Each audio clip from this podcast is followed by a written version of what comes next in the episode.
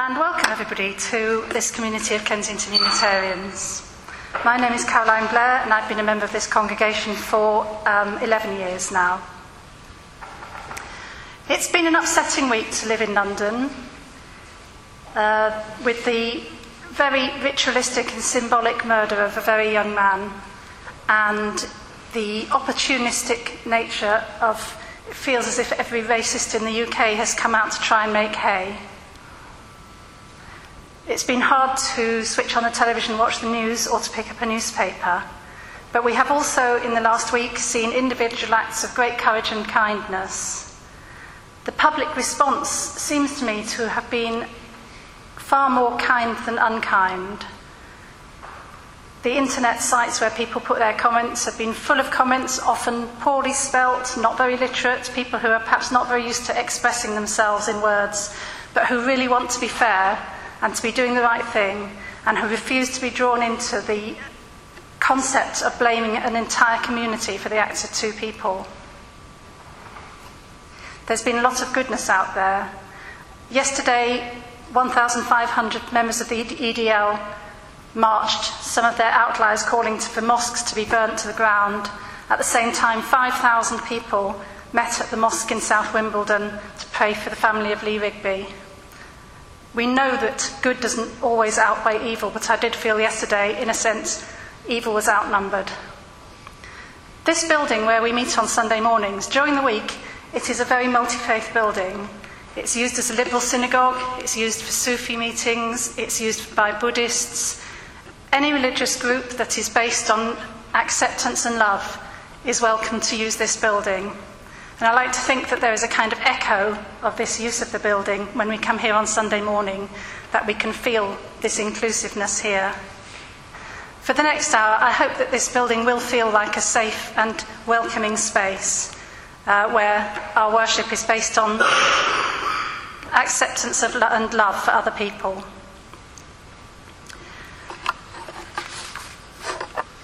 The opening words I have this morning, now here's something you don't hear in churches very often are words of Russell Brand.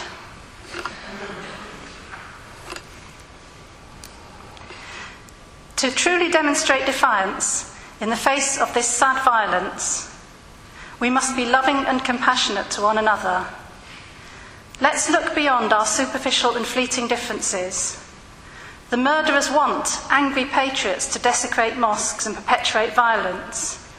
How futile their actions will seem if we instead leave flowers at each other's places of worship.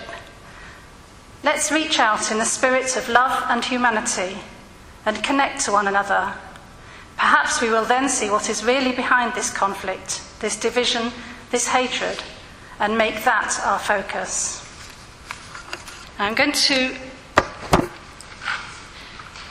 light the chalice as Unitarian communities all over the world do and I'd like to think this is our little unifying feature that brings us all together, but at the same time, I'm doing just this.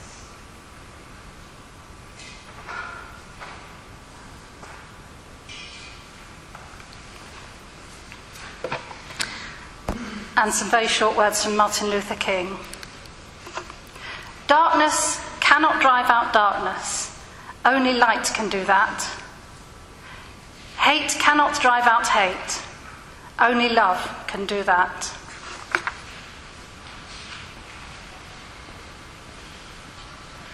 This is a, a reading from Wild, written by Jay Griffiths. For the human mind, the crossing from air down into water has powerful effects. Unable to smell, losing accustomed gravity, and losing our air hearing, it's surprisingly difficult to carry memory across the border. All the petty concerns are left to the squabbling gulls. The air world is hard to recall on the instant of merging into the saltwater world we knew before.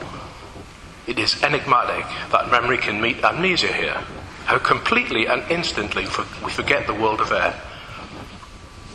our corrugated corner of earth, and our dry lives, but seem to remember opaquely, as if memory coursed through the salty veins, that the ocean was once our home. The water's apparent silence is its first sublimity, and the tranquility of the underwater world makes your psyche respond in an instant. No ancestry, no history, just the mind. Finally come home to the eternal now. Silence first, then sound. You hear as if with your body. There are melodies here. There is music in the mind that even breathing hesitates to interrupt. Diving for the first time is like hearing music for the first time. Not a piece of music, but the entire category, music. Oceans are full of creatures chasing one another to kill for hunger. But it's hard to imagine a clownfish taking a machete to a damselfish because one preferred a coral crescent formation and the other knelt fishwise, dipping at an altar of crossed coral branches. Underwater, little intrudes from the dry world. Things seem to stop at the sea light ceiling of the world surface, and dancing light like moonlight shining upward into a pale liquid gold. Underwater, mind belongs. Our earliest perceptions as both creatures and individual feeders are of gentle waters. All mind began here memory, perception, fear, and desire. Ocean is full of wild mind. It melts the separation of mind and body and loosens the distinction between self and the world. I'm searching for a word. I want a word that would carry a meaning of an element touching the mind, of water speaking to a dream. Whales have emotional intelligence, and the sheer complexity of humpback whale song suggests memory, thought, and profound intelligence. But the intelligence we see may be only part of the whole. They may have jokes. They may have a thousand terms for different types of spins and different reasons to spin. Humpbacks may applaud new songs, or may be singing parts of a song cycle a thousand years old. They may have verbs we don't. They may be attempting to make up new terms for new things they have never needed to think of before. Exploitation, perhaps, or extinction. They may have named emotions that we have not yet identified, transcendent and transparent surges of happiness, or being engulfed in sea sorrow fear. There may be terms for wildness and for freedom the new words for prison, which they have only needed since the capture of do- Indolphinarians. How many terms do they have for water? Currents, waves. Pods of whales sing, jamming away for a lifetime, singing the truest blues, the mind of the ocean sung in ultramarine jazz, a true rhapsody in blue. A humpback song can be funny, quick as a joke, followed by a low string of cello, long notes of infinite sadness, searching longing. They can sing around, a catch of melody repeated, spun up to the skies and spiraling down again. Then spinning up and out and then inward and down. All music, all water is here.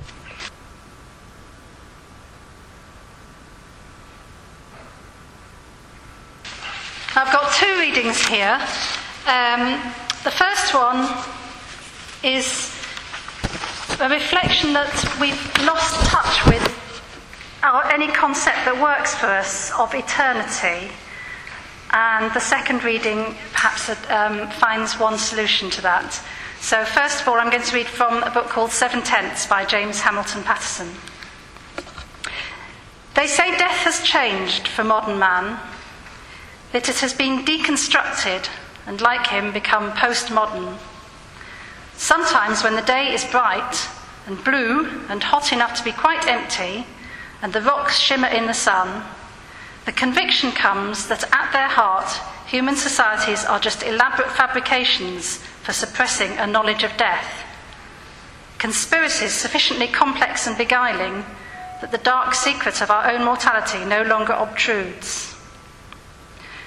On the morning wind, we seem to hear the creak of a million treadmills the squeak of rowing machines, the trilling and drilling of an endless aerobics class.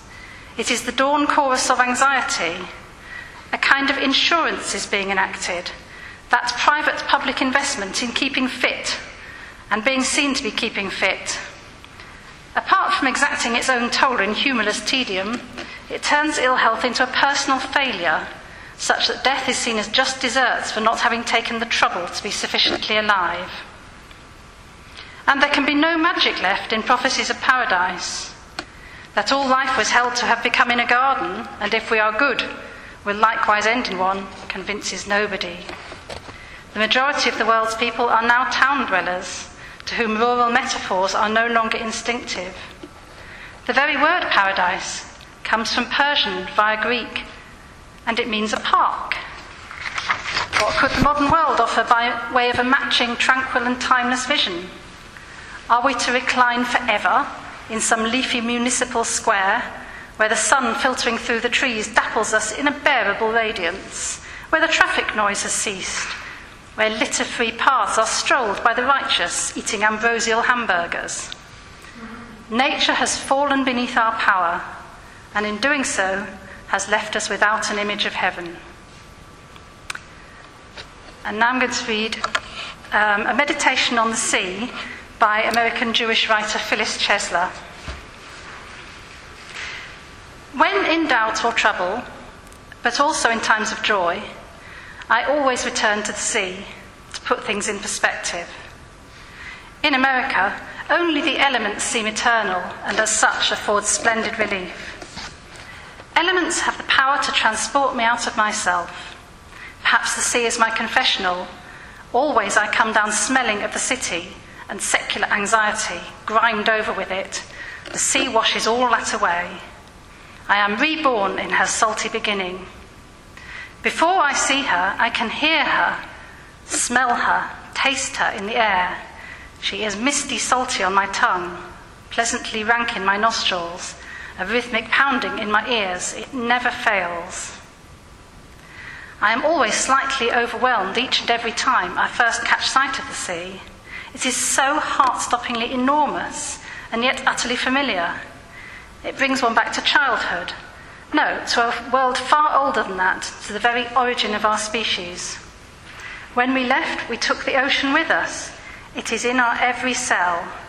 We are, as biologist Carl Safina writes, soft vessels of seawater. 70% of our bodies is water, the same percent that covers the Earth's surface. We are wrapped around an ocean within. In America, only the elements remind us that life is short and therefore precious. Only the elements truly comfort me. Sky, sea, stars, all were here long before human beings first built campfires. With any luck, they may still be here at the end of time. The elements test your mettle against natural forces. The sea reminds us we have to take what comes as it comes. Some disasters cannot be avoided. That luck or fate is everything, but skill and courage count too. Expect the unexpected and prepare to ride it out. Pray, die, and live. Time is but the stream I go fishing in, wrote Henry David Thoreau. I also fish in other more metaphoric waters. Like sailors and fishermen, I have premonitions and I act on them. Despite the dangers and the high risk of failure, the wearing boom and bust cycles of the writing life, I too keep returning to the sea. I have travelled through deep waters, usually alone, my entire life, so I'm used to it. It's too late to turn back, too late to learn another way of being in the world. I am unanchored now, heading off once again into uncharted waters. My mother recently died. The sea is my mother now, the surf her heartbeat. For the moment, it is all I need.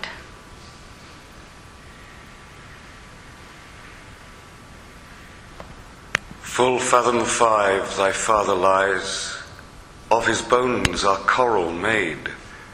Those are pearls that were his eyes. Nothing of him that doth fade, but doth suffer a sea change into something rich and strange. Sea nymphs hourly ring his knell. Ding dong. Hark! Now I hear them. Ding dong bell.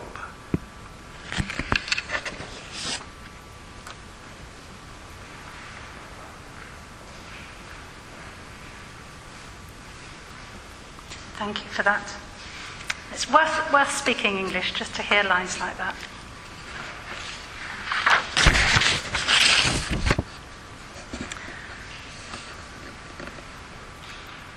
It's easy to forget, to forget how long the human race has been around in this world. Creatures resembling human beings have been around for a million years. Quite recognizable modern style human beings have been around for about 70,000 years.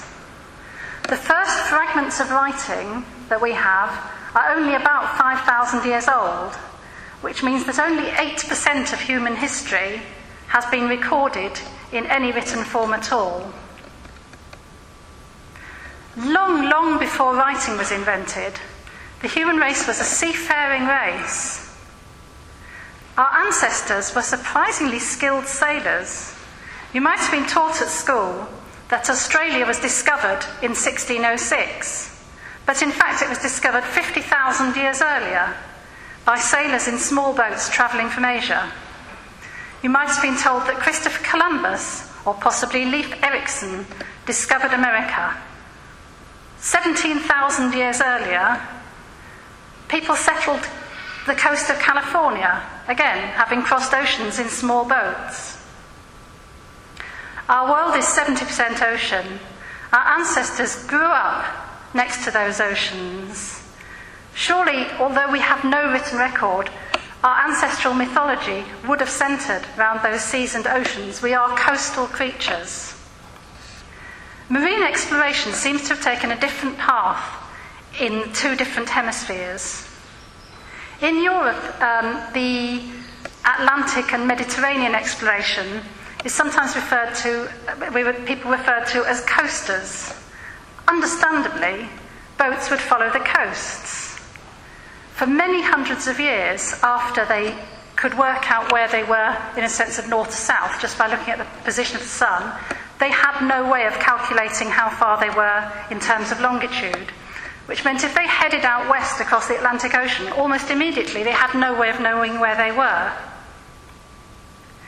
They had no way of knowing how to keep themselves alive in terms of nutrition if a boat was away from a coast for too long, sometimes everybody on it died from lack of vitamin C. Maps were often very accurate in showing the construction of an individual bay, but became wildly inaccurate when they tried to show a whole sea or ocean. They had no way of conceiving them as a whole.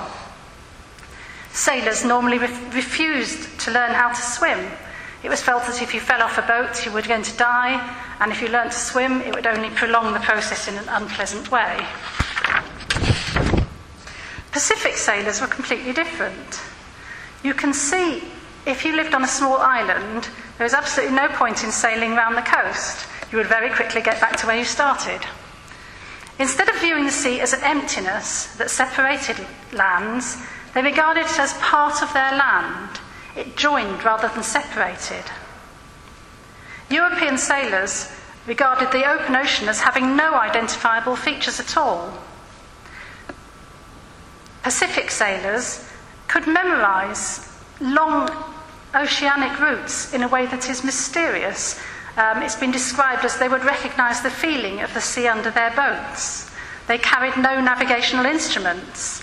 If they'd made maps, they were in the sense of teaching and historical part of their culture, they didn't carry them with them on the boats. They had no concept that you would follow a map. A map was like a diary, it was a record of what you'd done. If they felt lost, they would simply retrace their steps until they felt they'd found themselves and then head off again. Unlike the European traders, who were entirely driven either by trade or, in some cases, by the desire to set up religious outlying communities, they genuinely wanted to know what was on the other side of the ocean. They went with no other motivation than curiosity. Pacific anthropologist Epil, oh, hang on, hard name to pronounce, Epil Hau'ofa, um, passionately defending his homeland from the perception it was nothing but small and insignificant islands, wrote, If we look at the myths, legends, and oral traditions and cosmologies of the people of Oceania, it becomes evident that they did not conceive of their world in microsco- microscopic proportions. Their universe comprised not only land surfaces, but the surrounding ocean as far as they could traverse it, and the heavens above, with their hierarchies of powerful gods and named stars and constellations which people could rely on to guide their ways across the seas. The world of our ancestors was a large sea full of places to explore, to make their homes in, to breed generations of seafarers like themselves. People raised this environment were at home with the sea. They played in it as soon as they could walk. They worked in it. They fought on it. They developed great skills for navigating their waters and the spirit to traverse the large gaps that separated their island groups. Theirs was a large world.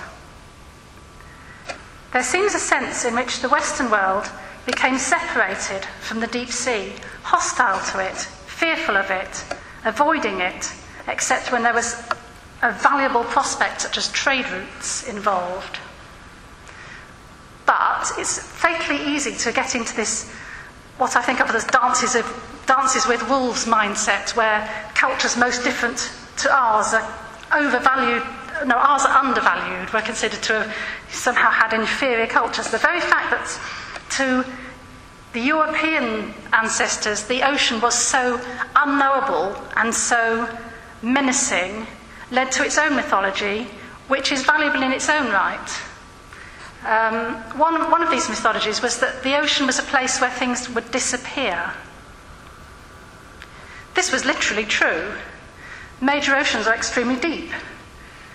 More people have been into space than have explored the bottom of the ocean. Almost none of it has been explored to this day. Part of the haunting fascination that people have with the Titanic is that it is 12,500 feet down on the ocean bed. It is utterly inaccessible in terms of this dream that people will bring, bring it to the surface again. Some staterooms are believed to be intact down there, but not for much longer. In a relatively short time, there'll be nothing there except fragments. It's breaking up. And it, there's no way of stopping that. Would we want to stop it? Somewhere under the ocean are the fragments of countless ships, planes, all sorts of crafts. Before sonar was invented, objects lost at sea might as well have fallen out of time, so utterly did they disappear. No wonder we devised myths about sunken cities of Atlantis, which Plato said um, there existed a confederation of kings of great and marvellous power, now all drowned and lost forever. In Cornwall and Brittany, they talk of the city of Ys, also under the waves, but in its day the most beautiful and impressive city in Europe. There are drowned villages where church bells are supposed to ring, where the inhabitants return and walk, walk the land on a certain day in the year, where treasures beyond counting are lying on the seabed, if only we could see them. There's also as mythology of the sea as an instrument of cleansing. The sea rises and scours everything clean, then falls again. Now, Noah's Ark um, is, I think, perhaps the favourite story of what you might call angry atheists. They are always furious at the idea that God would drown everybody in the world and the animals, even kittens and meerkats and nice animals, because he wasn't being worshipped enough. Now, because this is a Unitarian church, I don't think anybody's going to pick a fight with me if I say I think the story of Noah's Ark is a myth. Um, it, and surely the focus of the myth was meant to be redemptive rather than on the destruction. Um, for those of you who have computers, God's creation had become contaminated. It wasn't working properly, so he rebooted it, cleaned the disks, and started again. I think the story is meant, we're meant to perceive the, the world that Noah and his ark inherited as clean and renewed and perfect. I like to think of the ark as representing the human heart. We hold in our heart all that we most value the people, the memories, music, the art, the writing, everything that we passionately love. And sometimes our outward lives might, whether by choice or against our will, be subject to some transforming flood. It might be very uncomfortable, it might be very difficult to live through, but we protect the things in our heart that we need to protect. And then we can let them go again when the world has righted itself. When you um, volunteer to do a service at this church, you have to give the service title a long time in advance, long before you've actually got anything to say. So I gave this uh, service title and I thought, well, I hope I find something to say about the sea. And um, this is perhaps the first service I've ever done where 99% of the material I found I had to leave out because the mythology of the sea is almost infinite. The oceans have inspired just an incalculable quantity of music, poetry, art, scholarship, exploration, courage, love, fear, mythology, and science. You can only skim the very surface of it unless you're going to sit here for a week. They can join people together, separate them, lead to their deaths, save people, conceal things, protect things, cleanse and corrupt things. They've hardly been explored in a world where it sometimes seems that the big journeys have all been done. I'd like to offer thanks that the oceans are there in all their mystery and wonder and for all the aspects of them. Thank you for listening.